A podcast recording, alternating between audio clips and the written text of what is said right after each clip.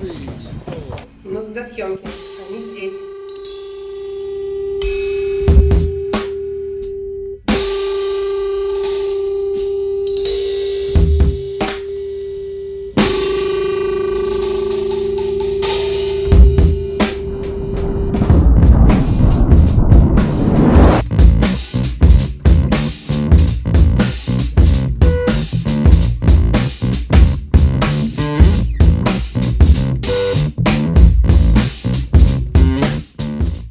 Спонсор выпуска – компания «Кизельман».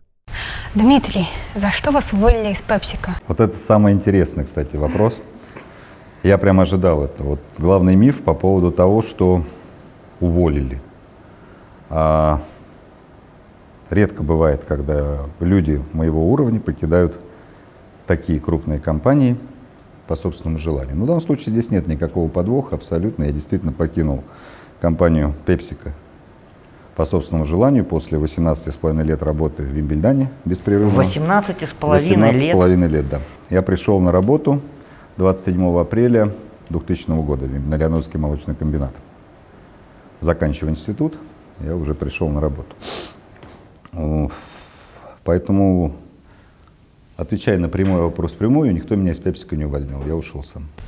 То есть вот что люди-то думают? Люди некоторые думают, ну, наверное, за воровством место-то такое доходное. Говорят, Конечно. нет, каждый, уш- каждый я, я так скажу, каждый ушедший директор по закупкам крупной компании, Ага. а, значит, э, в глазах общественности уходит за то, что он проворовался. Хороший, да, это, это известный стереотип, особенно в нашей советской стране, как бы это вообще классический стереотип, что добровольно никто не уходит, только вперед ногами уносит. Ну, Мы прикинули с Катей, мы Да. посчитали, что так через тебя в год проходило, ну ты же закупщик был, ты закупал Да, молоко. да. Ну так, ну там плюс-минус, наверное, миллиардов 30 рублей. ну, минимум. Минимум. Минимум, да. Вот, В течение 7 лет. в течение 7 лет. Да. 30 10 миллиардов копеек с рублей. литра, да, как у нас принято Да, считать. вот, соответственно, э, и, и как можно отсюда уйти, я не могу понять. Объясни мне, пожалуйста. Ты, опять же, ты сейчас спрашиваешь с точки зрения, если бы меня ушли, то уйти нельзя было бы, конечно же. Да. Но так я сам уходил, то как бы, наверное, с этим проще, потому что деньги, конечно, важная штука. И опять же, что скрывать-то? Маленькое отвлечение. Когда я работал, возглавлял в Самаре предприятие компании «Вимбельдан», а в Самарской области есть такая поговорка. А Все жители города Тольятти делятся на три категории. Те, кто работал на автовазе, те, кто работает на автовазе, те, кто мечтают работать на автовазе. То же самое, когда иногда, читая на Daily News блоги, сейчас, к сожалению, в последнее время активность блогов немножко упала, но когда читаешь блоги, и там часто любят хаять транснациональные У нас корпорации, все в Facebook ушло. да? Ну, я вижу, да, ты там самый активный из моих друзей. А, Извини, пожалуйста. Ничего страшного. А, тебе нормально перебивать, как бы, я понимаю стиль. А, я тоже люблю перебивать, как ты знаешь. А, Тебя этому возвращайся. учили. Поэтому транснациональные корпорации, то же самое можно перефразировать, что все вот эти критики а, транснационалов а, в блогах, они тоже делятся на три категории. Те, кто работал в транснациональных корпорациях, те, кто работает, те, кто мечтают работать. Ну, это факт, что действительно это условия, которые создаются для людей в крупных корпорациях, они действительно очень сильно стоит призадуматься, чтобы от этого отказываться. И я же не спонтанно ушел, я к этому шел достаточно долго. 18 лет. Ну, не 18 лет, я года полтора уже назад у меня возникла эта мысль. Все, что я как бы мог дать компании, я дал. Все, что компания могла дать мне, она дала. Конечно, она могла дать еще больше, но не видя определенного карьерного развития и находясь на экваторе, скажем так, своей жизни, как я считаю, и собрав определенный багаж знаний, я решил как бы уйти в свободное плавание. А, Нету здесь, к сожалению, интриги. интриги, да. Ну, может, давайте еще поговорим на эту тему. Давай. Я могу задать еще вопрос. Вы упомянули тех, кто работает Да. в Пепсика. А почему они-то страдают? Точнее, почему они-то ругают Пепсика? Я не совсем, может быть, правильно выразился. Я говорю, что все люди в молочной, а, в молочной отрасли можно разделить на три категории. Как бы блоги я просто привел в пример, как бы хотел ответить критикам, которые в блогах, что все мечтают работать в таких местах. Там еще читать четвертая категория есть. Да. Те, которые никогда там работать не будут, как бы не мечтали. Но мечтать можно. Работать ты не... Понимаешь, мечтать и работать – это разные вещи. Понимаешь, а я как бы с студенческой скамьи попав, хотя, опять же, может быть, предвосхищая м, следующие вопросы и сам себе задавая вопросы, сам себе отвечая на эти Это вопросы. очень, кстати, это очень хорошо. А, Я могу сказать, что я работал не в одной компании все эти 18,5 лет. По большому счету это было все-таки три компании, было три серьезных вехи, как компания менялась. Поэтому я проработал в трех компаниях, в одном юрлице, но в трех компаниях. Мгм. Это Леонозовский молочный Нет, комбинат? это Вимбельдан Вимбельдан. до того, как он вышел на IPO, после того, как он вышел на IPO до сделки с PepsiCo. Иной Вимбельдан. Да, уже вышедший на рынок. И уже Вимбельдан как часть Пепсика. Это было три совершенно разных как бы, компании, как ни крути. Но мы сейчас к этому вернемся. Вот все-таки к первому вопросу еще. У меня вопрос, он как бы не могу сказать, что меня прям всегда сильно э, интересовал, но это, ну, это крайне интересно. Вот как человек, который, через которого проходило, как ты говоришь, минимум 30 миллиардов рублей ежегодно, э, сколько человек в такой компании, такого уровня э, должен получать зарплату? Коммерческая тайна. Я думаю, в другой что, какой-нибудь компании? я, я думаю, что если назвать цифру, то я вот из этого как бы студии могу не дойти там до метро, как бы, завистники как бы отловят, прибегут, как бы, хотя у нас не прямой эфир, к счастью, но тем не менее найдут. Поэтому я лучше не буду говорить. Это очень хорошие, очень достойные деньги, поверь мне. Ну да, я знаю э, тоже там людей, которые работали в крупных таких же точно компаниях, которые потом сразу свой такой какой-то крупный бизнес открывали там и так далее по логистике, Ну, слушай, тут- перевозки молока.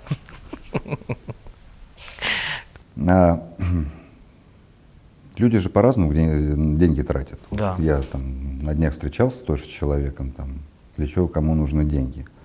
То есть кому-то нужны дачи на Сардинии, правильно? А кому-то достаточно там и трехкомнатной квартиры в Москве, и больше ничего не надо, и слава богу. А ты к какой категории относишься? Ко второй. Такая- Я к деньгам отношусь очень просто, как бы я тебе честно могу сказать. А вам до конца жизни хватит тех денег, которые вы в Нет. заработали? Нет, если бы я был свободный человек, холостой и без детей, то, конечно, бы хватило, учитывая мои потребности. Но как у меня растут дети, им надо давать нормальное образование, то, конечно же, нет, ну, заработаю. А что делать будете? Советы давать. Кому? Тем, кто спрашивает. Тем, кто... Ты понимаешь, я тебе честно могу сказать, я вот, ну, мы с тобой давно знакомы, Да. и ты знаешь, что я люблю советы давать. Да. И как-то вот со временем, опять же, когда уже принимал решение, я понимал, что как минимум есть эта отрасль э, непочатого, вот как ты занимаешься сейчас в определенной степени консалтингом, почему бы мне не заняться консалтингом, учитывая, что у меня достаточно, ну, я считаю, хорошая репутация на рынке, меня знают от Питера до Владивостока, и мало людей, которые как-то вот плохо обо мне отзываются, я могу честно сказать, я в этом отношении достаточно Ну, кстати, мы поговорим на эту тему Да, сейчас тоже ну, по поводу отзывов. Безусловно, там. Поэтому люди обращаются с советами. А, и советы эти будут э, касаться закупки. Нет, закупки это слишком просто. То есть по закупке тоже можно посоветовать, но я же до закупок э, возглавлял бизнес, в принципе, в Сибири. То есть там 10 лет назад, там в 30-летнем возрасте я отвечал за всю Сибирь, как бы от и до, от закупок до продажи до маркетинга. Поэтому просто 7 последних лет я в рамках компании возглавлял закупки молока. И поэтому, может быть, на рынке считается, что я закупщик. Ну, в Сибири, например, меня все люди знают именно как управленца. Здесь просто подзабыли, потому что я как уехал в четвертом году из Москвы до 11 там меня не было. Мгм. Кстати, тоже очень интересная тема, которую можно сегодня обсудить. Это И совет интересно. пользователям. Потому что в четвертом году, когда все ехали в Москву, я первый, кто добровольно, с хорошей позиции, я потому что в четвертом году в Вимбельдане возглавлял отдел по работе с дистрибьюторами. А с точки зрения вашего там подвохов по поводу коррупции, я могу сказать, что там гораздо большие деньги можно было зарабатывать, там еще больше было оборотов, чем на закупках. Но я самостоятельно как бы принял решение, когда поступило предложение уехать в провинциальный филиал, возглавить торговый для собственного развития, и уехать из Москвы. Я считаю абсолютно Это было спрогнозировано. С Нет. целью потом вернуться. Да. Мгм. Ты 11 лет я там отработал? Семь. Семь. Ой, Семь я проработал в разных регионах страны, Мгм. скажем так, в четырех Мгм. городах у меня была локация, отвечал за разные регионы, и потом вот вернулся, когда поступило предложение возглавить закупки молока. Все-таки мы сейчас как бы а, разговариваем с Дмитрием Мирончиком, который не является представителем компании Да. PepsiCo, и который, который является кем? Советы в какой области? То есть какой сегодня круг твоих компетенций и куда ты э, прикладываешь свою... Ну, то есть можно рекламировать себя. Да, пожалуйста, То есть я бы хотел. Не, хорошо. Тогда круг моих Я компетенций. бы хотел понять. В данном вопросе как бы мое видение м, моих компетенций именно консалтинг с точки зрения организации всего бизнес-процесса от поля до прилавка в молочной отрасли, как бы используя те практики и тот опыт, который я получил в глобальной корпорации. А чем опыт глобальной корпорации отличается от опыта вне-глобальной? И, кстати, вот это Очень как раз вопрос. это как раз вопрос вот этих трех компаний, в которых ты Да, работал. очень хороший вопрос. Где тебе работалось комфортнее, а где тебе работалось интереснее и в чем вот э, эта разница? Очень хороший вопрос, потому что, конечно, мне везде было интересно работать. Когда мне перестало бы интересно работать, я принял решение и ушел. А, интересно было в каждой из компаний, но везде была разная цель немножко ставил. Если в первом случае, как мы говорим, это была цель а, собственников зарабатывать деньги, и там все четко было направлено. И это типичный российский наш бизнес, как бы, если вот ты говоришь в сравнении глобальной корпорации с, скажем так, с федеральными игроками. Была в первой компании, это был крупный федеральный как бы, игрок номер один на рынке молока, как ты знаешь, как вы знаете оба. То есть, а, там была задача зарабатывать бабки и расширять как бы, свою зону влияния и за счет этого зарабатывать еще, еще и больше. Второй этап уже был несколько иной, он был связан э, с повышением капитализации компании, то есть формированием компании как продукта, как бренда, который можно было выгодно продать. То есть продавать уже не каждый там, день зарабатывать на продаже там, А как в деревне, Продать, так продать. а уж продать и продали в итоге. Как продать. Вот. Третье это немножко другое. Как бы транснациональная корпорация, ну, там немножко другая, точнее, там совершенно другая философия. А какая? А там именно суть построения ценностей, построения ценностей бренда, то есть бизнеса как а, цельного продукта, как цельной системы, устойчивой системы, потому что самое главное для любой глобальной корпорации это именно устойчивость и защищенность от любых внутренних и внешних как бы, рисков и факторов. То есть их цель остаться навечно Да, в мире. я не останусь. А Мы прям замолчали. Да. Почему? Потому, потому что мы, это опять же, это моя частная точка зрения, а, мы живем в мире, которым управляют глобальные корпорации. Мгм. Катя тоже, кстати, так считает. Ну, абсолютно И борется согласен. с этим. Бороться можно. И нужно, как бы, это личное дело каждого, как бы, из семи с половиной уже, по-моему, миллиардов человек, это личный выбор каждого. Слава богу, сейчас свобода слова везде и всюду. Поэтому можно бороться, можно жить с этим, можно, ну, это как Катя хочет. А была у тебя ломка вот во время перехода а, из, э, когда Пепсика купили Вимбельдан? Потому что, ну, во-первых, а, ну, очевидно, что а, кого-то сократили. Мы там прям, ну, не будем называть людей. Я тебе, я тебе скажу, более того, сократили практически всех. Из топ-менеджеров э, Вимбельдана при покупке Пепсика э, осталось, ну, региональные руководители многие остались, ну, потому что есть региональная специфика, ну, как бы у нас, э, у нас еще не переключился, да. В Пепсика есть, сохранилась структура региональных дирекций, региональные директора практически все остались. А, а вот если брать э, корпоративный уровень, то спустя три года после сделки э, в живых, можно сказать, из топ-менеджеров осталось три человека только.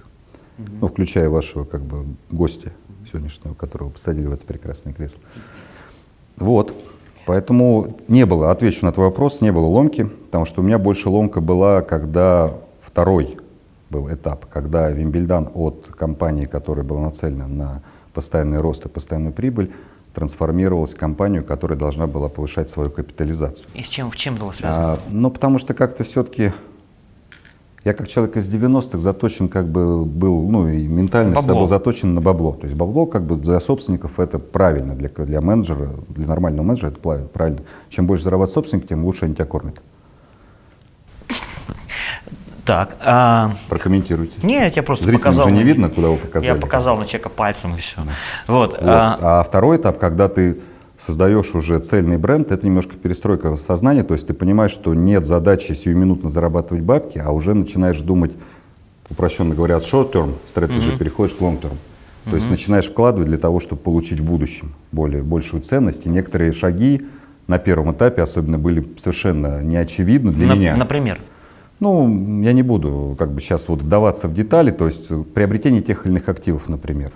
Как бы с точки зрения бизнеса, вот, ну, как человек, опять же, настроенный на получение прибыли, никогда бы, грубо говоря, не принял бы решение по приобретать те или иные активы, которые Вимбельдан приобретал в те годы. Потом уже, как бы, дозрев и поняв, как, бы, как это устроено, понял, в чем как бы, эта ценность. То есть, когда покупка шла не конкретно успешного бизнеса, а покупка шла доли рынка, доли сырьевого рынка, и это долгосрочные такие вложения, которые, ну, вот, с точки зрения постоянного зарабатывания, абсолютно не очевидны. А потом понимаешь, как, бы, как это влияет на стоимость корпорации в целом, стоимости бизнеса в целом, с точки зрения иностранных инвесторов. Потом уже, когда пришло Пепсика, как бы вообще стал в этом отношении, с точки зрения образования, Пепсика дало колоссальный опыт. Угу. Просто оно дало именно понимание и мышление как инвестор, глобальный инвестор, то есть не какая-то там крупная корпорация, которая что-то покупает, а вот частные американские граждане с частными инвестициями, по какому принципу они делают вложения, и как продаются эти продукты, и, какому, и почему они вкладывают. По какому принципу они делают вложения? Красивую устойчивость. То есть грамотно обоснованная устойчивость корпорации и четкое понимание ее развития, планов развития, что она будет вечной. И чем более она устойчива с точки зрения инвестора, чем более качественно упакован этот продукт, тем лучше люди вкладывают деньги. А если оторваться, скажем, от интересов Пепсика и посмотреть с точки зрения российского рынка, как вы сами считаете, Пепсика играет положить, какую роль играет Пепсика на российском рынке молочном? А, положительную, безусловно. В большей степени положительную. Есть свои нюансы, они есть везде, то есть не бывает идеально, но, во-первых, а, Пепсика – это мировая экспертиза. Может быть, не столько в молоке, точнее, в первую очередь не в молоке. Здесь абсолютно точно можно сказать, что экспертизу в молоке сюда принес Данон. И надо вещи называть своими именами. Именно как глобальная молочная корпорация, он принес очень много инноваций сюда, которые в том числе и вашим гостям, вашим покорным слугой как бы копировались и использовались Пепсика. Потому что очень много успешных практик, как развитие э, поставщиков, как э, повышение культуры, проведение тренингов, э, новые технологии, которые транслировались для сельхозтоваропроизводителей. А глобально, если мы смотрим, то, конечно же, компании с таким опытом, продвижение продуктов на рынке, пониманием, как устроен рынок, мировой рынок. Ну, потому что мир все более и более, несмотря на ваши там неприятия, а, мир все более и более становится глобальным. И границы вещь условные, как бы, и культура, она везде одинаковая. Там, грубо говоря, пять лет назад люди, если в телевизоре увидели продукт, они шли его покупали. Сейчас, в моем понимании, если что-то хочешь продвигать инновационный, то те же YouTube-каналы, они более эффективны и с точки зрения соотношения цены и качества, чем любая телевизионная реклама, если мы говорим об инновациях. Поэтому мы говорим, рекламируй, рекламируй, ну, давай. Слушай, себя? Да. Ну, кто, кто меня знает, тот меня знает. Вопрос э, все-таки, э, как бы, я согласен с тем, что э, крупная западная компания с точки зрения корпоративной культуры, э, это э, для многих сотрудников, тем более привыкших работать в формате 90-х, да, давай бабло, вот, а, она как бы ломает где-то мировоззрение, заставляет думать иначе, вот эта корпоративная культура и так далее. Но ведь есть какие-то вещи, которые сложно принять. Например, например ну, были ли у тебя в, в переходе с Вимбельдана Volume 2. Э, в Пепсика э, какие-то вещи, которые тебе было сложно принять? Наверное, нет. Я достаточно адаптивный человек, понимаешь, поэтому мне и второй переход был, он сложнее был, но он просто образование, скажем так, бизнес-образования не хватало для того, чтобы его освоить. Уже вот, как ты выразился, Volume 2, Volume 3 переходил, когда уже было проще. То есть были определенные непонятные вещи с точки зрения принятия решений, как люди принимают решения, по какому принципу работают, но а, и компания достаточно много вложила в образование, то есть она нас всех, кого купила, образовывала и пыталась объяснить, как строится принятие решений, как выстраивается принятие решений в глобальной корпорации. Потому что одно дело, когда ты понимаешь, простая вещь, когда ты в любой момент можешь позвонить генеральному собственнику по мобильному решить с ним вопрос по телефону. Вот я как человек, управляющий Сибирь, я мог позвонить там Тони Махеру как бы и обсудить, там, и уж тем более Силию Поповичу, mm-hmm. который был моим руководителем, да, и решить любой вопрос по телефону. Пепсика такое невозможно. То есть, еди... Что нужно сделать? Надо обосновать и вовлечь как можно больше людей. То есть надо привлечь союзников, то есть э, просчитать э, оппонентов, которые могут быть против твоей идеи. То есть там идея должна пройти через определенное горнило, угу. безусловно. То есть там вот как вот мы, россияне, привыкли, что там Либо ты управляешь, тебе дал карбланш, либо ты с собственником разрулил, как бы договорился и решил вопрос. В Пепсико такое невозможно. В этом есть минус. Компания, конечно, замедляет с точки зрения принятия решений, но плюс, мне кажется, перевешивает то, что компания полностью защищена от э, Самодуров. неподготовленных, не, не, не совсем самодурства, скажем, непроработанных идей. Вот так бы я сказал. Потому что идей-то у нас всех много, особенно в России, где мы все О, творческие да. люди, креативные. Как бы, то есть, ну, только у нас печки сами ездят как бы, зимой с дровами. Но смотрите, получается, а, любая ТНК – это своего рода государство в государстве, своя бюрократия, свои процессы. Насколько интересы этого маленького государства не противоречат, ну, не знаю, допустим, тем странам, на территории которых они работают? Есть же какие-то противоречия. Нет, Ну вот противоречия есть всегда. У нас м, банально возьмите любое министерство, все министерства друг с другом в противоречиях находятся. Это нормально. В том числе, ну, вы поймите цель э, глобальной корпорации. Глобальная корпорация приходит на рынок, этот рынок для нее очень важен. Она вкладывает сюда огромные деньги. Она же вкладывает не для того, чтобы тут все перестроить. Это невозможно. Потому что везде есть свои нравы, как бы свои нормы поведения и все остальное. Но она пытается в этом жить и как-то это эволюционировать и влиять на процессы. И то, что глобальные корпорации занимаются серьезным лоббированием на государственном уровне, в любой стране, не только в России, ну, Россия здесь не исключение, нет, здесь не должно быть иллюзий. Это вполне нормально, люди защищают свои вложения. Вот и все. А мы же сейчас говорим, абстрагируясь от этих факторов, от того, что там это злобные американцы пришли там и все здесь захватили. Мы просто говорим о влиянии, вы же вопрос изначально как поставили? Мы говорим о влиянии положительном или отрицательное на развитие общества в целом в той или иной стране, куда приходит транснациональная корпорация. Мой ответ и мое решение, как человек независимого, положительного гораздо больше, чем отрицательного. А хорошо ли, когда одна или две компании доминируют на рынке для конкуренции? А, ну, в данном случае я вам могу сказать, э, главное заблуждение, что э, на молочном рынке, если мы говорим России, что доминируют две компании. Это далеко давно уже не так. А Две на ком- региональных рынках И не на нет? региональных рынках они не доминируют. То есть я могу сказать, что в том же, если мы коснемся того же пива или бытовой химии, вот там гораздо больше доминирующего положения, чем в молоке. В молоке доля двух компаний не превышает там 25% на долю рынка. Ну, объективно. По сырому молоку, да. Не, не по сырому, И да, и, ну, да и по готовому. готовой, я По- думаю, по что там не намного больше. получается. По сырому даже меньше. Ну, это, вот, слушай, это мы сейчас с тобой перейдем уже, я думаю, что вопрос про статистику это будет позже. Я так ожидал, как бы понимая конструкцию, какую вы построите, я понял, что про статистику мы поговорим немножко попозже. Конечно, да. Поэтому, когда ты говоришь про сырое молоко, вопрос статистики. От чего мы считаем? Ну да, да, да. да. Да. А, Хорошо, еще возвращаясь а, к вопросу о том, польза или вред. Ну окей, есть свои, конечно, плюсы всегда. Да и Экспертиза это хорошо, ну и минусов тоже хватает. А, один из минусов это все-таки, когда такие игроки приходят на рынок, покупают заводы, они многие региональные игроки просто уходят с рынка, исчезают как предприятия. Сколько было заводов у Вимбельдан изначально? А, вот опять же, ваш вопрос, он содержит два вопроса. Вы на что хотите услышать? Вы хотите обсудить, сколько Пепсика закрыла заводов Вимбельдана? Я И почему? перефразирую, Либо вы Катя. хотите сказать, кого Пепсика выдавила с рынка того или иного? я перефразирую. Значит, еще... Не ты же задавал вопрос, как А, ты я можешь помогу. перефразировать? Давайте, Я давайте. это- помогу. общем, Первое, я, Да. я первый раз вижу такой интерес в Катиных глазах. Вот. Нет, не первый, но Вот. один из. Шучу. Вот, Но у вас значит, же никогда не было бывшего топ-менеджера с транснациональной корпорации. Вот во- вопрос какой? Никогда. Нет, никогда. Вопрос какой? Значит, э, мы прекрасно знаем истории, когда Вимбельдан еще э, скупал заводы, Да. вот, и скупал заводы, ну так, достаточно жестко. То есть, как бы, э, когда... Что такое жестко?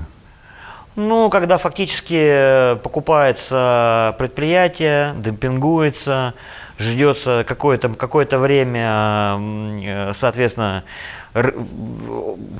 цена настолько низкая, или, или наоборот, цену ставят такую высокую при закупке молока, что все поставщики переходят туда, вот, а остальные заводы, соответственно, теряют свои позиции, а потом быстренько это все возвращается. Ну, были, были некрасивые вещи, А, их же было много. Давай, давай- это первый, вот да, первый. Ну, давай по порядку. Ща, подожди, подожди, Мы сейчас сразу- столько вопросов накидаем, что мы не перейдем к, это, к статистике. Давай по Я- порядку. мы, у нас времени много. Мы сделаем несколько серий. Хорошо, да. То есть мы будем весь январь, мы будем в прямом эфире. Да, ежедневно. Хорошо. Давай по порядку. всё. Давай. А, Я, скажем так, ну, можно сказать, что топ-менеджером компании стал а, в конце шестого года. ну, уже топом именно, когда я возглавил региональную дирекцию Западной Сибирь при с приобретением Монроса. Вот я тебе могу абсолютно точно сказать, что с 7 по 11 год, а ты знаешь, что я как бы то, говорю то, что есть, и никогда это... Если я не хочу говорить, я не скажу. С 7 по 11 год не было ни одного случая, когда Вимбельдан что-то покупал и делал те шаги, которые ты говоришь, что где-то завышал, кого-то выдавливал, потом все опускал. Никогда такого не было. Всегда компания была настроена на стабильное развитие тех бизнесов, которые она покупала. А с другой стороны, покупая тот или иной бизнес, ну извините меня, Егор Классик сказал в свое время, каждая вещь стоит столько, сколько за нее готов заплатить покупатель.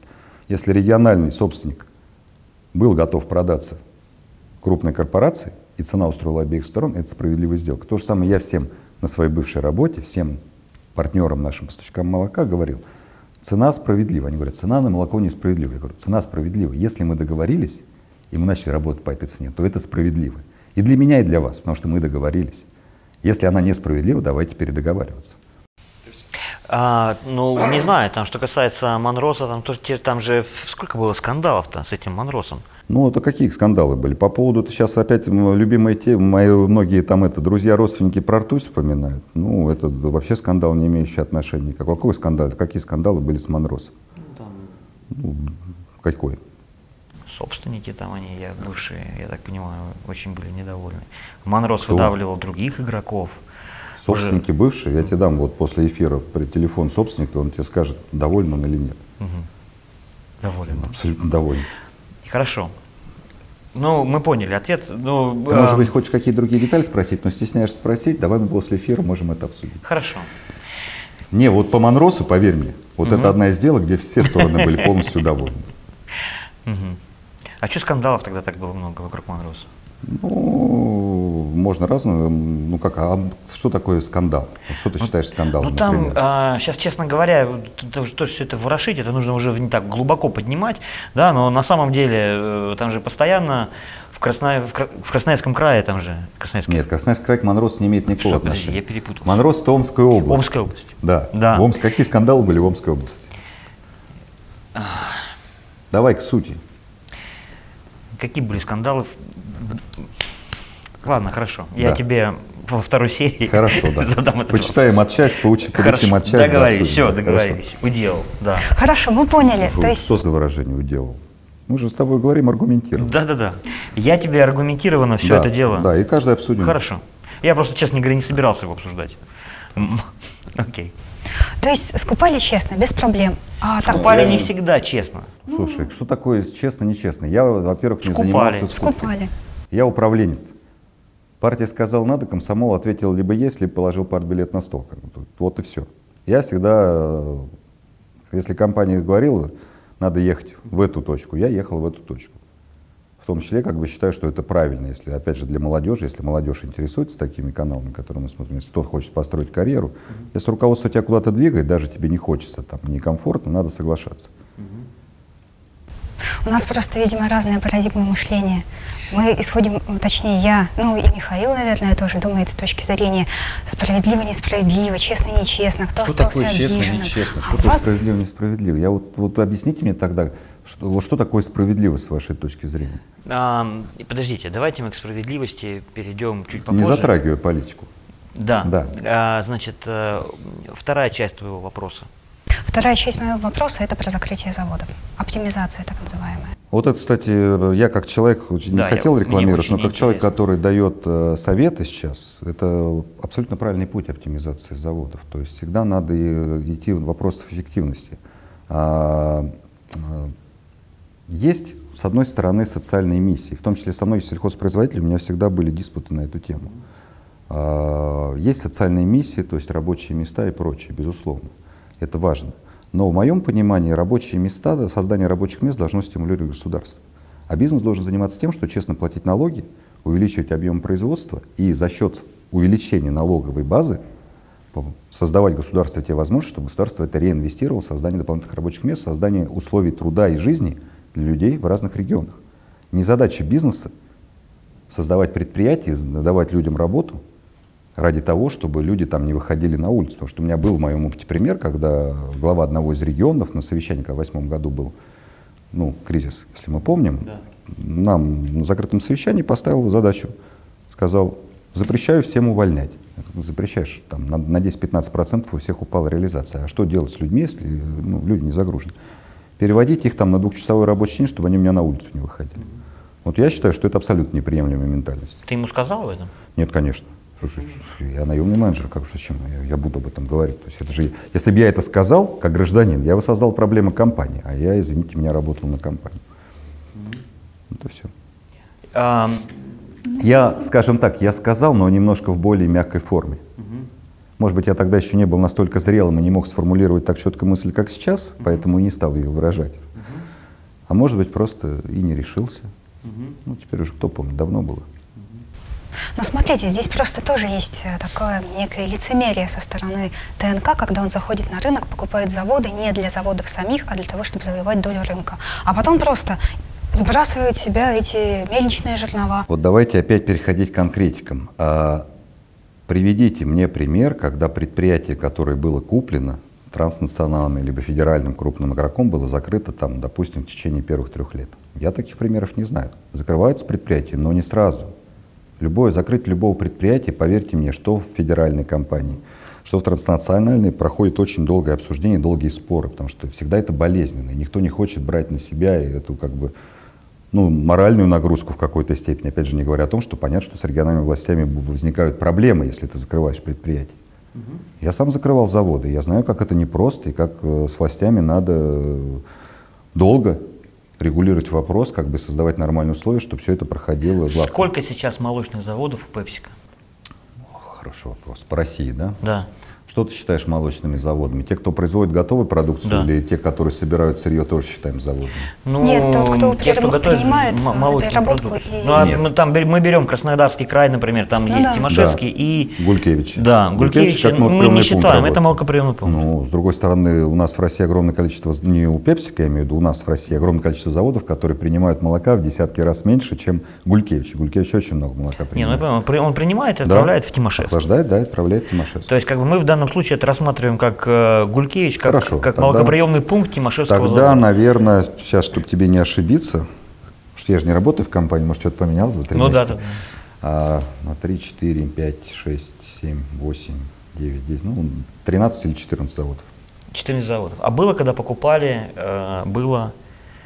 Проще, мы знаешь, давай... Около мы- 40. Давай мы... Нет, э, 40 никогда не было. Опять же, это А, это подготовка к IPO была. не, со- не- не совсем так. Это, это вот 40, это вот с Гулькевичем, как ты посчитал, А, там, с молокоприемным пунктом там в Курской области. Так тоже же завод. Если первичная переработка есть, это же тоже завод. На самом деле, если вот мы просто пройдемся четко по списку, то а, именно закрытие заводов и продажа, закрытие и продажа, это раз, два, три, четыре и Анна пять. Пять заводов. Вот за, щас- 7 лет, за 7,5 лет, если на то пошло, то Пепсика закрыла или продало пять заводов. Пять заводов. Хорошо. А, давай вот сейчас, вот как бы, а, я бы вот Катину мысль, просто на нее посмотрел бы немножко иначе. А, вот история компании. А, она два раза трансформировалась из компании А в компанию С. А, когда она заходила на рынок, покупала предприятие, на территории какого-то региона, возьмем тот же самый Краснодарский край, было какое-то количество молочных заводов. У меня в Казанском крае оно не изменилось. Не уверен. Ну, я тебе говорю, что в Краснодарском... А, ты имеешь в виду в целом заводов сколько? В целом заводов. Ну, слушай, мы сейчас... Подожди, подожди, подожди, подожди. Я мысль щас- закончу. Да, закончи. То есть, соответственно, как бы Вимбельдан скупал предприятия э, там разными способами, предприятия скупались. Может быть, еще этим занимался не ты, этим людям, люди занимались до тебя. Я сейчас смотрю вообще не, не, не про тебя, а в, в целом про э, как бы историю развития компании и э, существования компании в какой-то среде. Вот. Скупало предприятие, там было какое-то количество заводов на, в, в- в определенном регионе, в определенной территории. Сейчас количество этих предприятий существенно меньше осталось. Предприятия, которые входят в структуру Нет, нет, Пепсика предприятий вообще, вообще в целом? в целом в ну, а регионе. при чем здесь Пепсика? Ну, это же Вот я, тебе, я, почему я важный начал игрок. прерывать, я тебе хотел привести важный пример. Вот ты прекрасно знаешь, что существует такой, такое предприятие Рубцовский молочный завод. Знаю. Крупнейший сыро- сыро- сыродельный завод в России. Да. И самый инновационный. Ну, абсолютно искренне. Ну, Поверь мне. один из. Самый. Хорошо. А с точки зрения всех процессов он самый продвинутый, он самый большой по объему переработки сырья. А в Алтайском крае, ну я очень хорошо знаю Алтайский край, в Алтайском крае от 50 до 80 заводов, которые производят продукцию, ту или иную сыр, в основном сыр, либо цельную молочку. Вот эта цифра может там 10, в этом году 10 закрылось, в следующем году 15 открылось, тут 20 закрылось, там 25 открылось. Пепсика здесь совершенно ни при чем. Поэтому открытие или закрытие завода все зависит от конкурентной среды. Нет четких границ. Понимаешь, ты не можешь закрыть регион, и вот ты привел пример Краснодарского края. Пришел в регион крупный игрок, там, грубо говоря, как ты предположил, что завысил цены на сырье, отжал все себе молоко, все остались без сырья, но границы-то есть другие. Ну, не взял в Краснодарском крае, перевез это молоко там из Волгограда, из Воронежа. Не, не влияют эти компании. Компании могут влиять, опять же, надо брать всю цепочку, весь цикл. Компании вот крупные могут влиять с точки зрения полки. Угу. Через полку как бы действительно цивилизованно, в конкурентной среде, отбирая бизнес у местных локальных игроков. Могут. Где-то это происходит, где-то не происходит. Все зависит от силы местных региональных игроков и о том, насколько у них качественная система построена. Потому что вот я видел огромное количество случаев, когда серьезные предприятия закрывались, и без участия, в том числе федеральных транснациональных игроков. Просто неправильно была построена система. Это все. Поэтому не, демонизируйте. Вот здесь нет никакой, никаких там черных кошек. Точнее, как раз здесь нет черной кошки в черной комнате, ее там нету. Это, это рынок. Это рынок просто. Если предприятие само не смогло перестроиться в определенный момент к, изменению конъюнктуры рынка, значит ему не место на рынке. Это бизнес. То есть, э, хорошо, тогда я этот вопрос задам по-другому. Это э, то, что, допустим, реально в России существенно сократилось количество перерабатывающих предприятий. Ну, потому что За вот эти последние 20 лет. Это вполне естественно. Это проблема неконкурентоспособности этих предприятий или это проблема вообще в целом среды? Это проблема, ну, во-первых, э, ты не хуже меня знаешь, что если мы, опять же, 20 лет сравниваем, потребление молока в молокоединицах за 20 лет у нас уменьшилось, а не увеличилось, молочных продуктов. Мы сейчас не впадаем в детали, там, да -да. И мы не говорим про молокосодержащие продукты. В целом, если мы берем литр, килограмм сырого молока на человека, потребление снизилось при стабильном населении. Население у нас сейчас примерно такое же в стране, как и разными путями, но такое же, как 20 лет назад. Но потребление именно чи в, моло, в молочном эквиваленте оно снизилось. Факт? Факт. Новые технологии пришли с точки зрения повышения эффективной переработки. Там 20 лет назад какие линии были, сколько было ручного труда и сколько сейчас. Угу.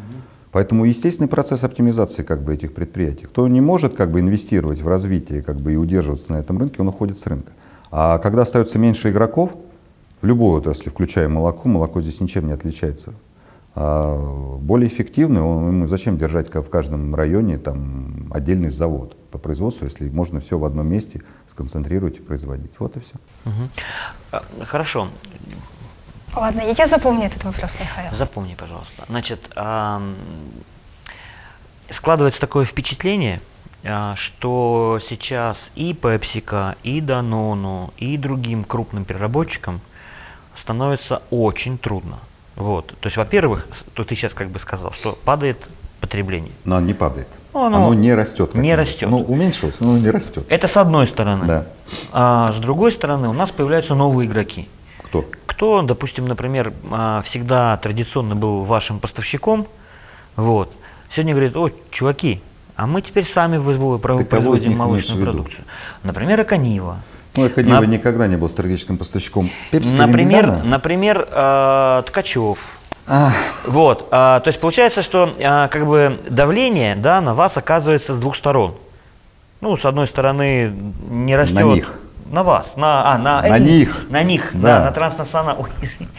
На меня давления я нет забыл. никакого. Ты не работаешь там? Нет, я там не работаю. Вот, значит, э, на них оказывается с двух сторон. То есть, с одной стороны, как бы потребление не растет, а с другой стороны, как бы и э, обраточка пошла э, со стороны рынка сырого молока. То есть, как бы, в общем-то, молока взять сложнее теперь, потому что на рынке, на рынке выходят какие-то другие, вернее, те, кто занимался Вопрос производством Мысль а, я понял, вопрос еще. Вообще, что в делать будете? Не-не-не. Кто? Подожди. Вот, они, они. спросил.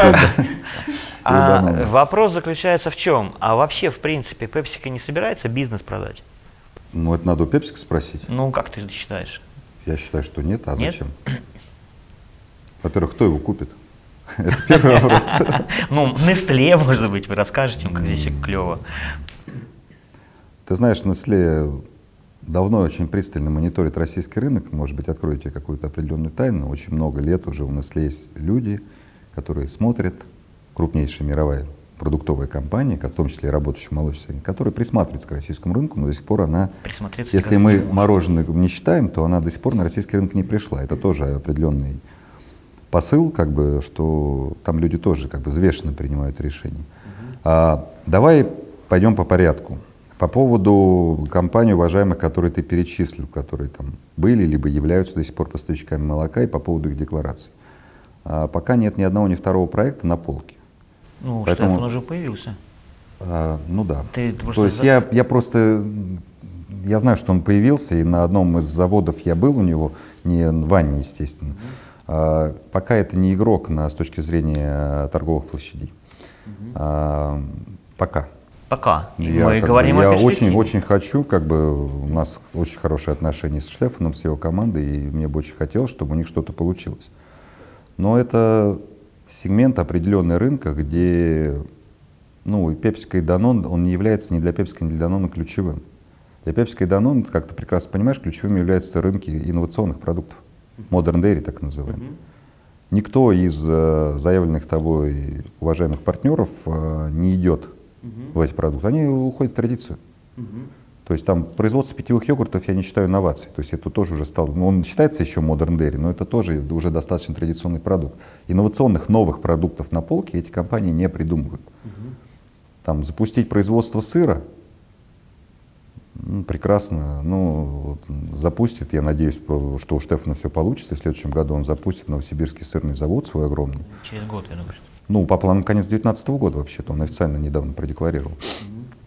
Ну, хорошо, в начале 20 он запустит, потому что, видишь, агрокомплекс немножко затянулся, запуск, к сожалению, да, то есть уже должен был в начале года быть, пока еще, вот на данный момент еще нет продукта. А, ну, вот он запустит. Он, у кого рынок будет забирать по сыру? Вот так подискутировать. Он же будет забирать у тех же алтайских, условно говоря, производителей, ну и у Пепсика в том числе. Он будет с ними конкурировать. То есть, ну вот Штефан э, хочет производить весь сыр из своего молока. То есть сейчас он зарабатывает достаточно хорошо на сыром молоке. Тут он вкладывает огромные деньги, строит переработку и хочет зарабатывать на сыре. То есть он будет отбирать рынок у алтайских производителей, которые покупают молоко в Алтайском крае у небольших производителей. По гораздо низ- более низкой цене, чем продает Штефан. То есть, соответственно, возможностей для маневров, для демпинга у алтайских производителей, переработчиков гораздо больше, чем у Штефана, потому что ему тогда тоже придется экономику хозяйств подсаживать.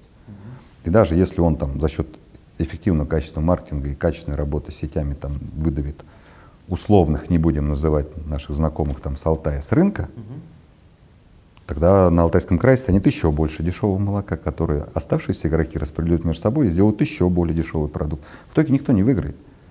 Надо создавать, надо, я к чему мысль? Надо создавать новые ниши, а прийти просто построить, снять молоко с рынка, сказать, что вот, а мы теперь сами все сделаем, сделайте. Время рассудит всех. Тогда в итоге... вы- Это очень сложно, Из понимаешь? того, что сейчас говорите, вы такой следующий. Подожди, подожди. Значит, смотри, с одной стороны, э, они оказывают давление на Пепсика, на? Данон. Ну, тот же самый Ткачев, вы... Не они, от- не они, они будут оказывать, ну, будут. Ну, Ну, не, ну, больше, даже не сейчас- больше, чем любой действующий региональный игрок, поверь мне. Не больше. Потому что есть общий рынок. Рынок сам не растет. Мы говорим о внутреннем рынке. Мы можем сейчас уйти в глубокие рассуждения про экспорт. Вот когда он будет экспорт, тогда мы будем рассуждать о существовании экспорта. Мы сейчас говорим о внутреннем рынке, в котором, к сожалению, в ближайшие годы потенциала для роста нету. Исходя из того, что ты сейчас говоришь по поводу продуктов, мы говорим о том, что цена в любом случае на сырое молоко будет падать. Цена на сырое молоко вообще зависит от, не от этого.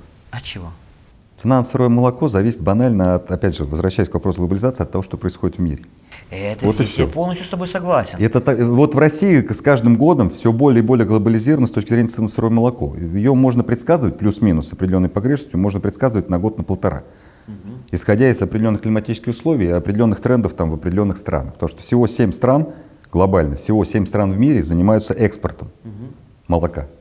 И они фактически создают вот этот рынок торгуемого молока, который влияет на все мировые цены. Вот и Но, все. а, И, фишка и том- Россия, и Россия, и Китай, которые являются крупнейшими импортерами, которые формируют как раз вот это колебание спрос-предложения. Но вот фишка в том, что как бы у нас получается вот такая конкуренция, то есть э, вот исходя из того, что мы сейчас вместе, да, вот как в формате такого брейншторма, да, пообсуждали, то есть у нас получилось так, что цена, ну, люди должны быть, фермеры, производители сырого молока, должны быть более эффективными. Конечно. Соответственно, они Конечно. должны как бы быть готовыми, чтобы э, иметь меньше себестоимость, Да. продавать молоко дешевле. Да.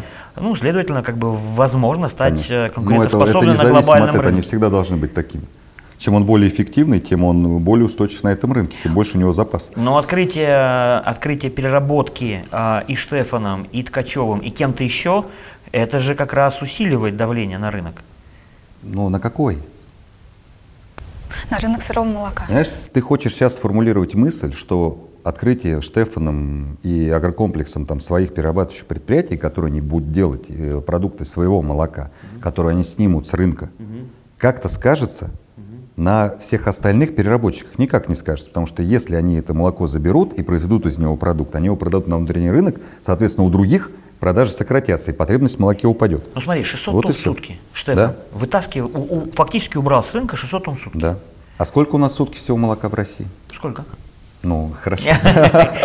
Все-таки мы, 18 все-таки мы пришли... 18 все-таки мы миллионов пришли- тонн надо ну, разделить давай, на- ну, 18, я считаю, что это заниженные цифры. Ты все-таки, я, опять же, откуда мы смотрим, я бы сказал, что надо считать 21 все-таки. Почему? Ну, потому что, поверь мне, что частное молоко, оно существует, и его объемы достаточно большие. Задваивается. А, не задваивается. Вот мы считаем, э, мы берем, грубо говоря, КФХ плюс э, СХО, да, суммарно посчитали эти 17 с небольшим 18. миллионов, 18 миллионов посчитали, ты, опять же, не используешь коэффициент товарности, что 100% коэффициент товарности только бывает в особо продвинутых местах, все равно 95-96 это прекрасная товарность. Выше она, когда она выше, тут уже должны быть вопросы. Значит, там где-то батрачки бегают, которые, Бегают, как бы, бегают, да. да-да-да. Ну, батрачки они всегда бегали, Да. как бы, и будут бегать, это необходимо. Но есть, все равно есть достаточно большой пласт, и я как раз с точки зрения своей региональной экспертизы, в первую очередь Алтайский край, где огромное количество частного молока, пригодного для Алтайский переработки. край – это отдельная тема. Но, Согласен. а, понимаешь, в Алтайском крае летом больше тысячи тонн частного молока поступает на переработку. Но давай теперь, да, хорошо, вопрос следующий. А его ты не считаешь. Поэтому, нет, мы о другом сейчас. Мы же с тобой о другом сейчас. Давай мы к этому вернемся То есть мы, позже, мы говорим, мы, мы говорим, да, хорошо, в четвертой серии, господи. мы- ты- я хлеб отберу у своих коллег по цеху. то, Да что- ничего страшного, конечно, пусть нет, они я- слушают. Ты же должен их учить, ты же консультант. Пусть они слушают, Я не учатся. должен никого учить. Нет, Если людям надо, я бы, готов. Ты хотел бы. Я бы не хотел бы. Если кому-то надо, я готов. Это разные вещи. Я никому себя не навязываю. То есть ты не должен, не хочешь, но Нет, готов, я да. понял. Я умею и могу. Хорошо. Да. И мне хватает опыта. Это надо тебе с Петей Бочаровым. Можем, знаем, умеем, делаем. Мы Это с ним в разных немножко отраслях работали, поэтому мы знакомы очень хорошо. Но он в своей Знаем, области умеем, эксперт, я в своей. Хорошо, вопрос э, следующий. Почему... Мы с тобой давай все-таки 18 миллионов разделим на 365, да, получим 40 тысяч тонн молока в день и 6600 тонн Штефан снял, да? Ну, это не Полтора. мало. Это немало, да. Это немало. Ну, это мизер по сравнению с тем, там, во сколько обходится там, закрытие того или иного белорусской компании там, на два месяца Россельхознадзор. Вот Это и весь фактор влияния. Ну а как? отдельная А как? Ну, согласен, согласен. Поэтому я тебе говорю, это кажется, что много. Но у нас крупнейший производитель молока в России, опять же, если мы к Штефану переходим, производит, сколько там в этом году? Он 300 тысяч закроет же, по-моему. Или больше в этом году Штефан, получится. сколько у нас получилось? 300 было в прошлом, в этом больше будет. Ну да, ну пусть будет 350. Не около 400, то чуть ли не по... Хорошо, миллиону. пусть будет 400 и 20 миллионов молока. То есть он производит 2% молока в России. Он сильно влияет на это? Сильно. То есть он критично влияет, что без него все станет, если завтра он перестанет продавать молоко на рынке? Нет. Подожди, подожди. Фантера в мире производит 3%. Да, но Фантера из, из 3%, опять же, в мире Фантера производит 3%, но торгуемого молока и 700 миллионов производимого молока, торгуемого молока всего на 70-80. А Фантера из своих 3%, как ты знаешь, что там на сколько ко- количество она Понятно. экспортирует, она занимает больше 10% торгуемого молока, то есть это уже там, если не 15, то есть это основной поставщик, э, индикатор для колебания цен на мировом рынке. То есть это существенная доля. 2% это важно, но это не критично. Никто не, не встанет и не умрет как бы от того, что Штефан запустит. А, хорошо, почему, а, почему Пепсика продали Анну Штефану? Хороший завод. Ну, во-первых, давай э, хороший вопрос. И, кстати, на него нет никаких тут э, подвохов. А, Анна производила стерилизованное молоко. А, Анна собирала очень много молока, Анинский завод собирал именно в Воронежской области и в Анинском районе в первую очередь. А, После введения, это я, потому что моя область, я абсолютно искренне могу сказать, после введения вот этого прекрасного решения по поводу дифференцированного субсидирования литра молока, а, во всех регионах России у нас не выросло ни поголовье, ни производство, но у нас зато выросло качество у всех. Компания PepsiCo как ставила, так и ставила. Поэтому качество молока в Воронежской области, конкретно в Анинском районе, у тех предприятий, которые поставляли молоко на Анинский завод в 2013 году, оно не соответствовало высшему сорту. И оно было первого сорта. А в Воронежской области на тот момент существовала дифференциация субсидий. Там, по-моему, я могу ошибиться, но примерно около рубля платили за литр первого сорта и 3 рубля за вышку. А в Ане даже не, в Ванинском районе не всегда первый сорт был. Тогда еще не было тех регламентов таможенного союза, поэтому второй сорт еще был приемным. 2 рубля разница. Анна не рисует. В течение года все молоко Анинского района ушло на другие предприятия Воронежской области, не будем называть, где они стали высшим сортом. А, в одном из регионов, маленькое отвлечение, в одном из регионов Российской Федерации как раз в 2013 же году это ввели дифференциацию, дифференцированную субсидии в 2013. По итогам- Лабинов я вел, да? Ну да, Владимир Владимирович тогда был директором департамента. То есть ну, он не, не вводит один человек. Минсельхоз Ну, утвердил. пролоббировал. Минсельхоз утвердил. Хорошо. Все что-то лоббируют. Как бы. Это было утвержденное федеральное решение. Хорошо. А в одном из регионов, не буду называть, где компания PepsiCo покупала порядка 30% молока и доля высшего сорта у Pepsi, ну, математика нормально, нормально же? А, ну, это же тем более нормально. А, 40% было высшего сорта, 30% молока PepsiCo покупала. А, доля по итогам года, доля, до этого доля высшего сорта в регионе была, это у меня даже официально, это, я тебе могу блокнотик показать, какой регион, давай. губернатор так напомнил, но это это потом, очень да. интересно. Ну, брошюра. Как Нет, за год Лучше блокнотик. как за год доля высшего сорта выросла с 28% до 76%. При этом доля Вимбельдана не сократилась, то есть 30% и доля вышки 40%. Соответственно, все остальное молоко в регионе за год стало высшего сорта.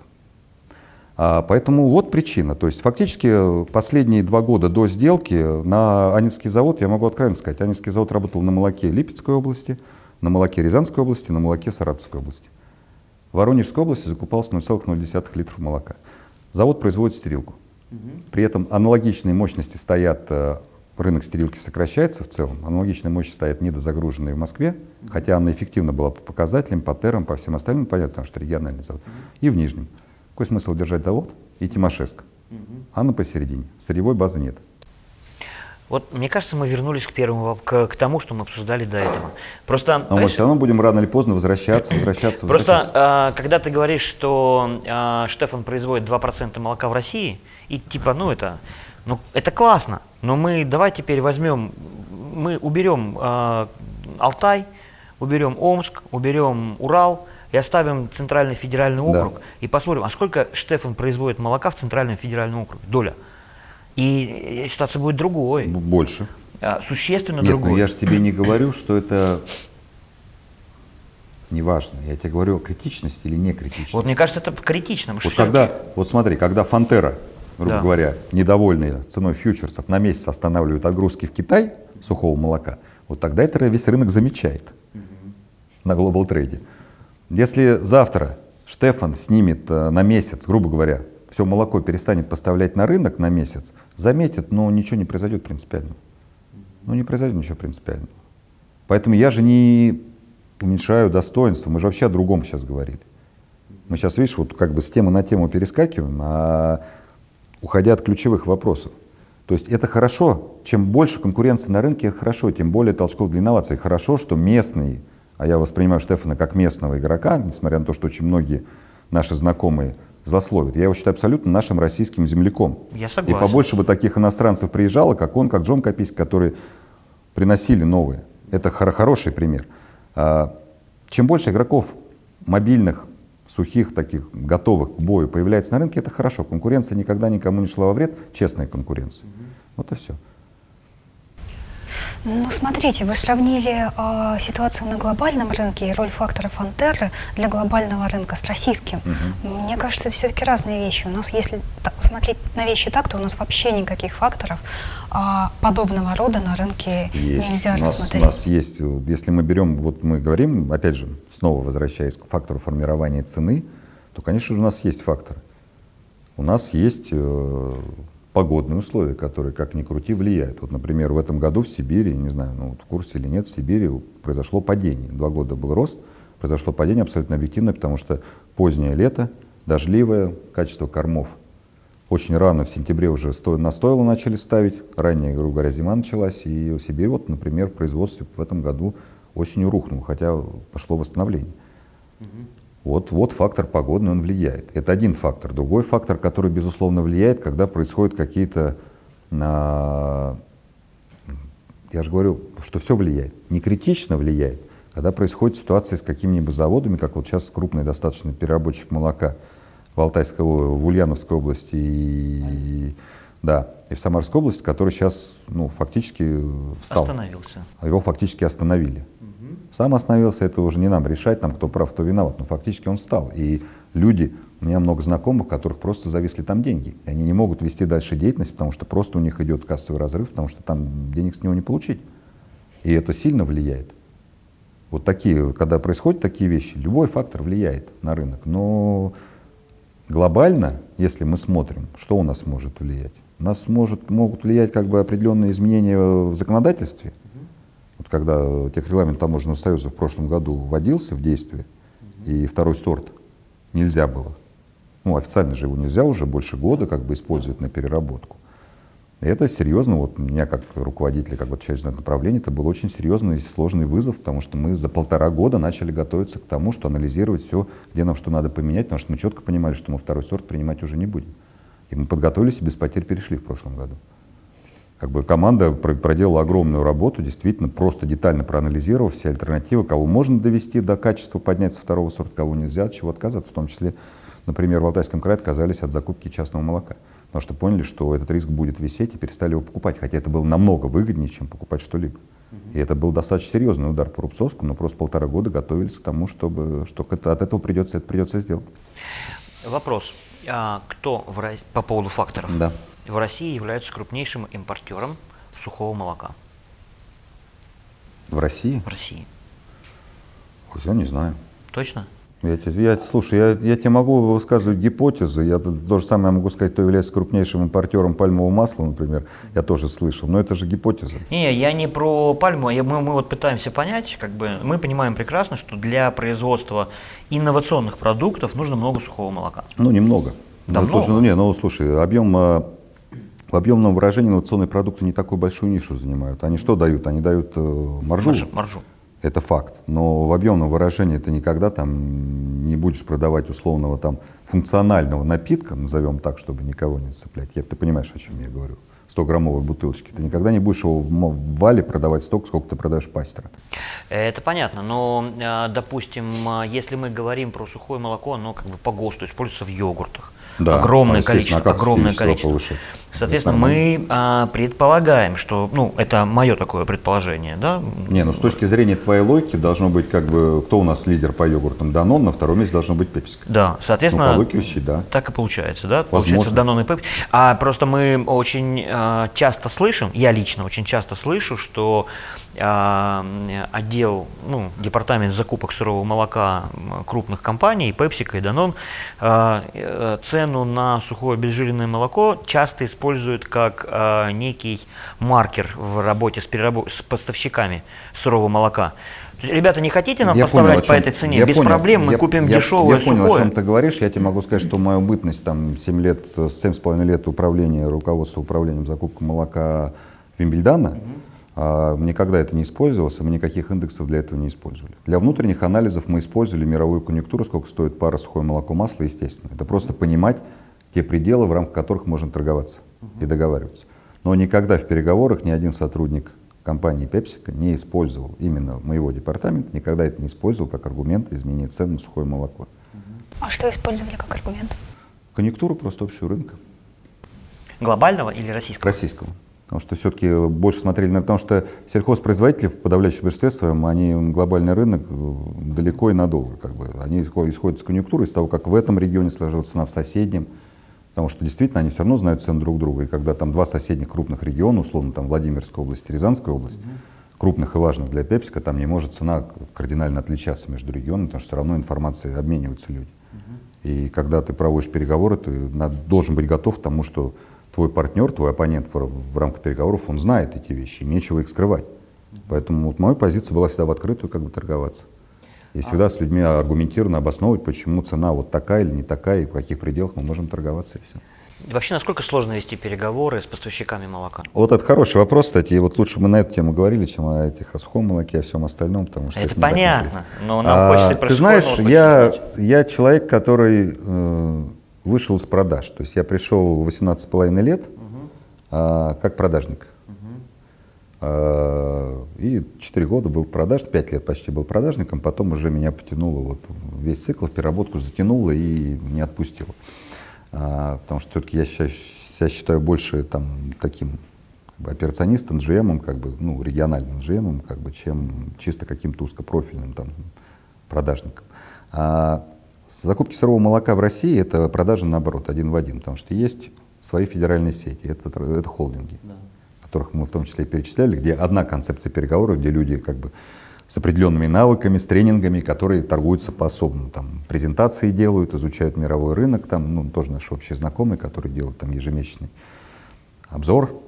А, это один уровень переговоров. А, второй уровень переговоров – это есть трейдеры, которые как дистрибьюторы, как оптовики в продажах. Есть частная розница, как вот отдельно взятые сельхозтоваропроизводители. Это продажи наоборот, один в один, со всеми своими, с такими же трудностями и нюансами. Только с одной разницей, что когда ты продаешь в розницу, ты продаешь с отсрочкой, тебе чуть позже деньги возвращают. То же самое, когда ты покупаешь молоко, ты платишь за него чуть позже. То есть ты не в предоплату покупаешь. Понятно, что есть игроки, которые покупают в предоплату молоко, но потому что у них нет репутации. В принципе, рынок сложен так, что заводы платят с отсрочкой. И все производители это понимают, что завод должен реализовать продукцию. И потом за счет нее рассчитаться как бы сельхозпроизводителем. А какая примерно в среднем отсрочка нормально? По-разному, это все зависит от Вообще, опять же, вопрос справедливости. Если все договариваются, значит, вот я считаю, что по текущей конъюнктуре, опять же, мы должны брать всю цепочку, в первую очередь, как платит розница. Угу. То есть, если розница платит с отсрочкой там, от 30 до 60 дней угу. за молочку, то по большому счету эта отсрочка должна и транслироваться туда. Но по факту для сельхозпроизводителя она гораздо меньше.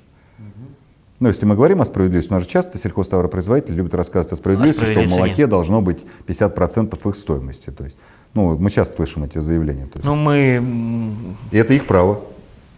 И если, пусть продадут, если Пусть смогут. продадут, да, и заработают эти 50%. Я тоже считаю. Вот сейчас у нас некоторые, опять же, вышеназванные игроки сейчас займут собственной переработкой, и посмотрим, как они будут рассуждать по поводу 50% доли э, сырья в, это, в стоимости конечного готового продукта на полке. И со всеми потом мы подискутируем на эту тему. Как бы, насколько были они правы, когда требовали эти 50% себе в себестоимости, в конечной цене продукта.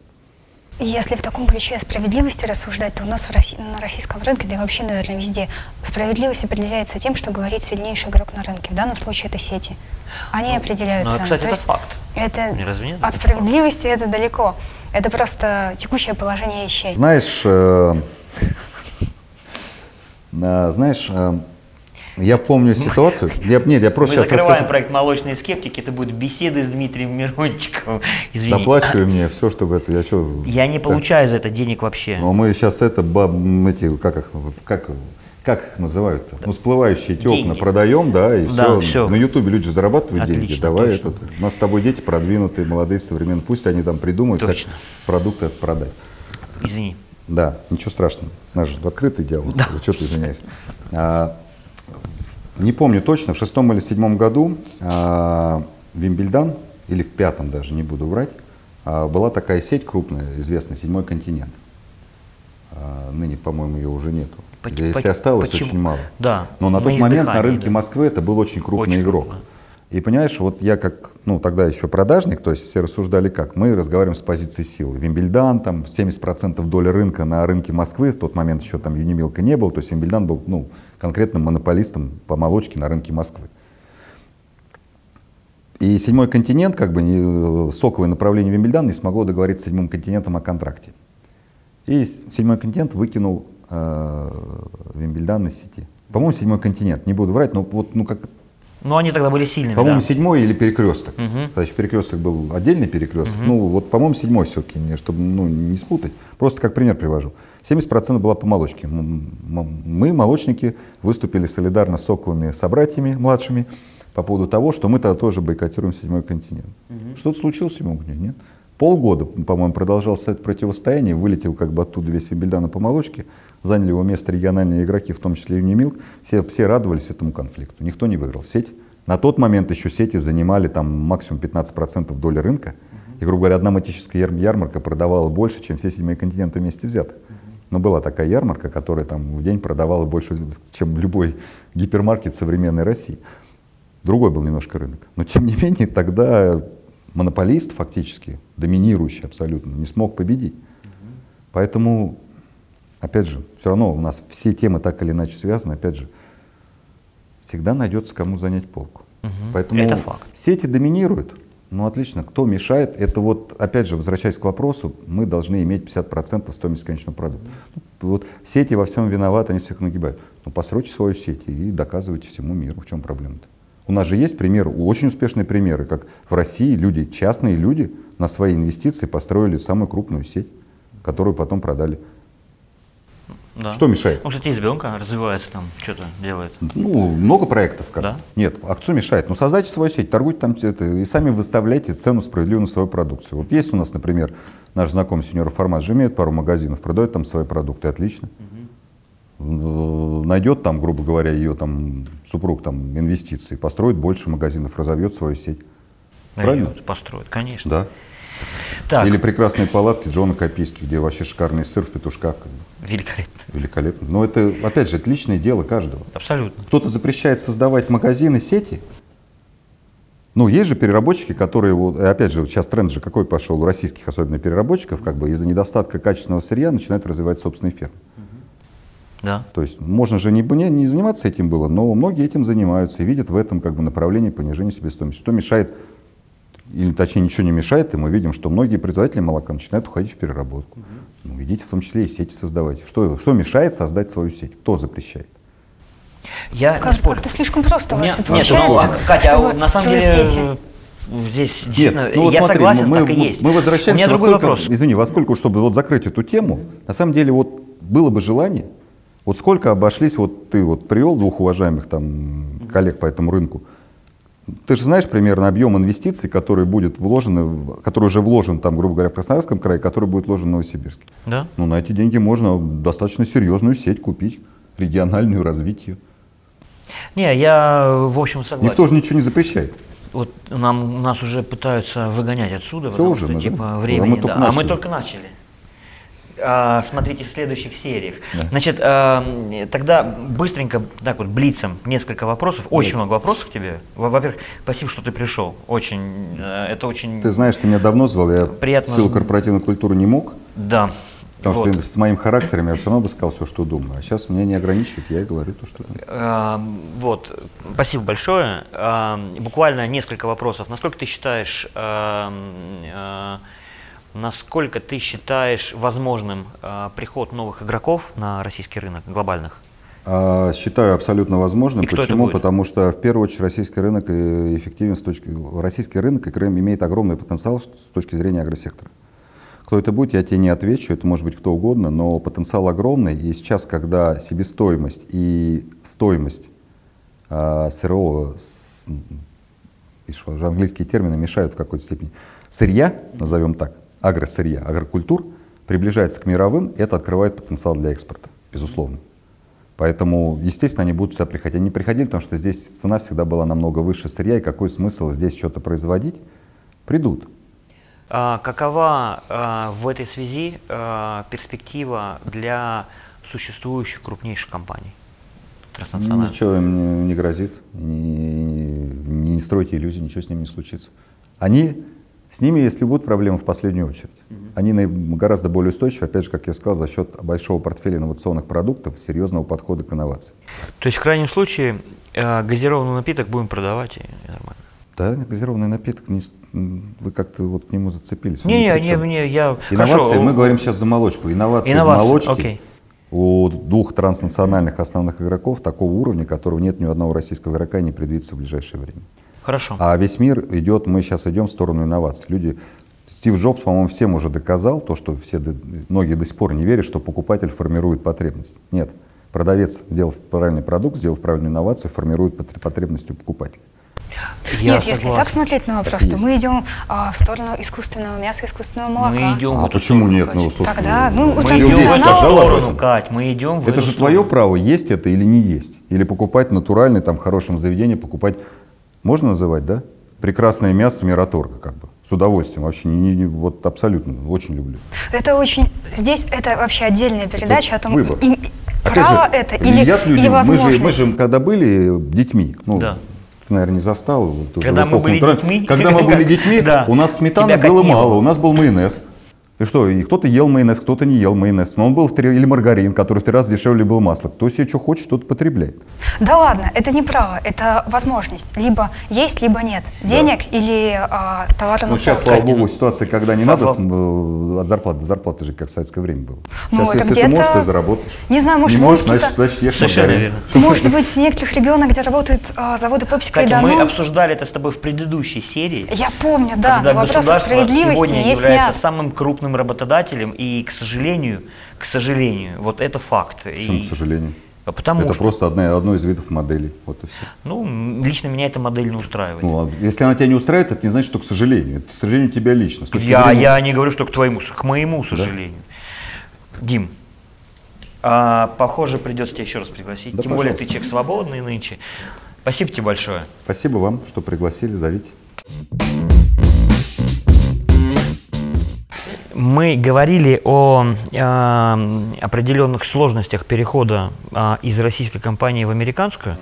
Я слышал, и вообще на себе это э, как бы испытал при подписании договоров с американскими, там, европейскими компаниями по поводу э, американского законодательства. То, что сотрудникам, э, сотрудников обяз- а- а- э, обязали подписать э, э, некие документы, что они э, обязуются работать в соответствии с законодательством Соединенных Штатов Америки. Я ничего такого не подписывал. Не подписывал? Нет. Если мы говорим о договорах с поставщиками по поводу части антикоррупционного американского законодательства, это естественно. Это есть, этот пункт что-то скрывать. Ну, Потому что если тут дело не в американской компании или в какой, а дело в том, что если компания ведет свою деятельность на территории Соединенных Штатов Америки и торгуется на американских биржах, то она должна соблюдать американские законодательства. Есть такой закон, Оксли называется, о противодействии коррупции. Вот и все. Но сотрудникам, первый раз слышу, что сотрудники подписывают какие-то американские требования. Нет такого, это, это миф. А какие-нибудь подписывают? Нет, стандартные, как бы, ну, российские, по российскому трудовому законодательству договора все. А вы не подписывали ничего связанного с разглашением коммерческой тайны? А я какую вам коммерческую тайну разгласил? А вы, ничем не, вы ничего не разгласили, это А это, а это и что-нибудь? все подписывают. Это более того, я это подписал э, 28 апреля 2000 года, когда пришел в Вимбельдан и подписывал на 80 страниц всяких документов, два часа, в том числе и разглашение коммерческой тайны, это вполне естественно. Есть соглашение о коммерческой тайне, что сотрудник как бы, должен соблюдать коммерческую тайну предприятия, это нормально. Просто у транснационалов, мне кажется, это чуть более строго, чем у других компаний. У них коммерческих тайн столько. Здесь э, мы вот опять же не коснулись важной темы, которую я хотел сказать, разница между глобальными корпорациями а, и российскими. В российских компаниях э, это очень важная тема. Российские компании мало внимания обращают на такие подходы, как система внутреннего контроля. По-русски говоря, защиту от дураков. И это огромный минус. Все считают, что главное зло это коррупция. При этом по коррупции, в моем понимании, будучи знаком со многими предприятиями, коррупция наносит гораздо меньший ущерб, чем не дурные решения, которые не регламентируются, не ограничиваются. Намного больше ущерб. Но все зациклены на том, что главное, чтобы не воровали. Конечно, лучше, чтобы не воровали. И пресекать это. Но глупые решения нам, как правило, наносят гораздо больше ущерб. Что такое глупое решение? Ну, решение, когда человек на эмоциях, э, облеченный властью, принимает то или иное решение и теряет деньги там, собственнику, учредителю или там, акционеров компании. Поэтому эта система, она защищает от волюнтаризма. Она защищает от волонтаризма, но она, скажем, не дает некой прозрачности. То есть Она не дает скорости принятия решения, но во всем надо искать определенный баланс. Я же не говорю, что это панацея от всех бед. Но разумный подход и использование этих методик и анализа принятия решения защищают хотя бы от повторных ошибок. А очень много примеров, когда люди ошибаются, ошибаются, ошибаются, и за это ничего нет. То есть вроде как результат есть, но они раз- разваливают бизнес там неправильными решениями. А, эм, вы подписывали какие-то документы, связанные с толерантностью, Нет. отношения? Вот это главный миф. Нет. Нет? Нет, такого Потому нет. что мы с несколькими компаниями, я, я просто отказывался по- подписывать, как бы... С э, поставщиками, возможно, я вот у меня у- вот с поставщиками сырого молока пунктов о толерантности нету. Так, Есть пункт о запрете использования детского труда, что вполне нормально. мгм, это абсолютно. Да. Но вот про толерантность, вот любого, вот сейчас любому позвоним поставщику сырого молока, он тебе пришлет договор, который с ним подписан, нет там ни слова про толерантность. И сотрудники уж тем более про толерантность, никто не может меня заставить там, а, как, как, как это, поменять свои Убеждение. э, геномные рас- пред- предрасположения, вот так скажем, культурно. Это личное дело каждого. То есть Не, просто у меня был один случай с французской компанией, вот, а, которая а, пыталась, э, я не помню сейчас эту точную формулировку, что я н- и наша компания, они обязаны, не должны никак высказывать против там, гомосексуализма и так далее, мы всячески прям должны... прямую так было написано. Ну, что-то в этом роде. Я сейчас не помню точно формулировку, но она была Слушай, очень ну- забавно. Я отказался подписывать. Разумные люди – это личное дело каждого, во-первых. Если мы вот эту Я тоже так считаю. обсудить, это вообще личное дело каждого. Я вот, например, ярый противник пропаганды. Я тоже. Но если у кого-то там свои как бы предпочтения, ну, личное дело каждого. Не, меня, не- меня не интересует слова. в данном случае твое мнение, меня интересует, насколько Нет давление оказывалось в Никакого компании. не оказывалось, и никаких там разнарядок, знаешь, там пропорции там гомосексуалистов, там какая должна быть, такого нету, это миф, который Миф. существует абсолютно. Понятно. И афроамериканцев, работающих. Да. Ну ты видел управление закупки молока афроамериканцев? Нет, а ты не афроамериканец? Нет. Отлично, ну все. а в Тогда не видел. в главном а, офисе в США есть ли какие-то? Ну, просто знаете Никаких ли вы? нет нормативов, то есть никаких распределений, норм нету. Ну вот это, это вот одна из тех э, мифов, которые существуют на рынке. То есть то, что в договоре прописаны определенные пункты американского антикоррупционного законодательства, я объяснил почему. Это просто требование компании с точки зрения существования на фондовом рынке. С точки зрения вот того, что это транслируется вниз и навязывается тем более, но это самый главный миф.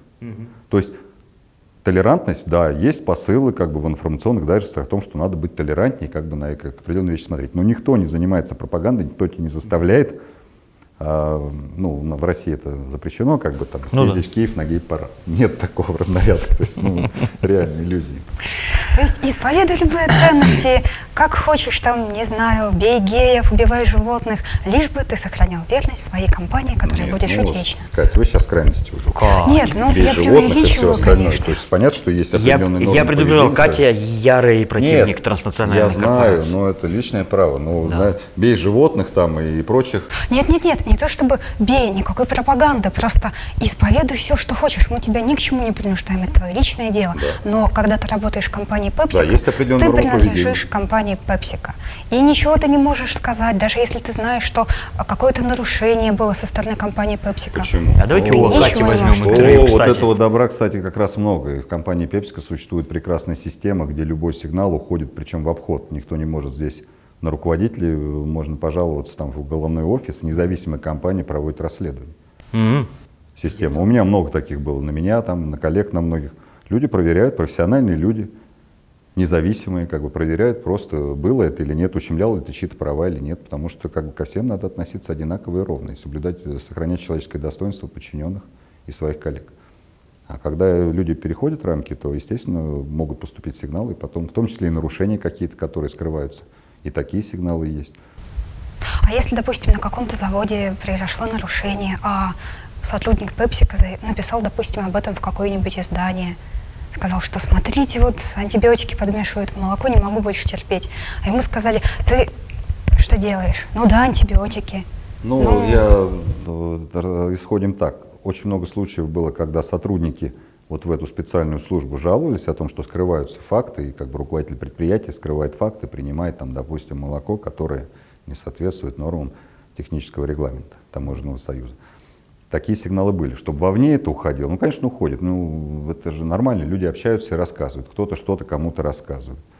Э, Чтобы кого-то где-то уволили, ну, я не, за 7 лет не встречал.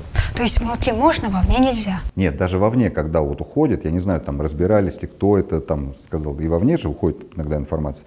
Но чтобы кого-то, ну, по моему знанию, вот а- антибиотики как бы в молоке, это я могу за это отвечать, то есть чтобы кого-то уволили за то, что кто-то куда-то там, по-русски говоря, стуканул о том, что тут вот не все гладко, я такого не видел. Ну тогда съемки.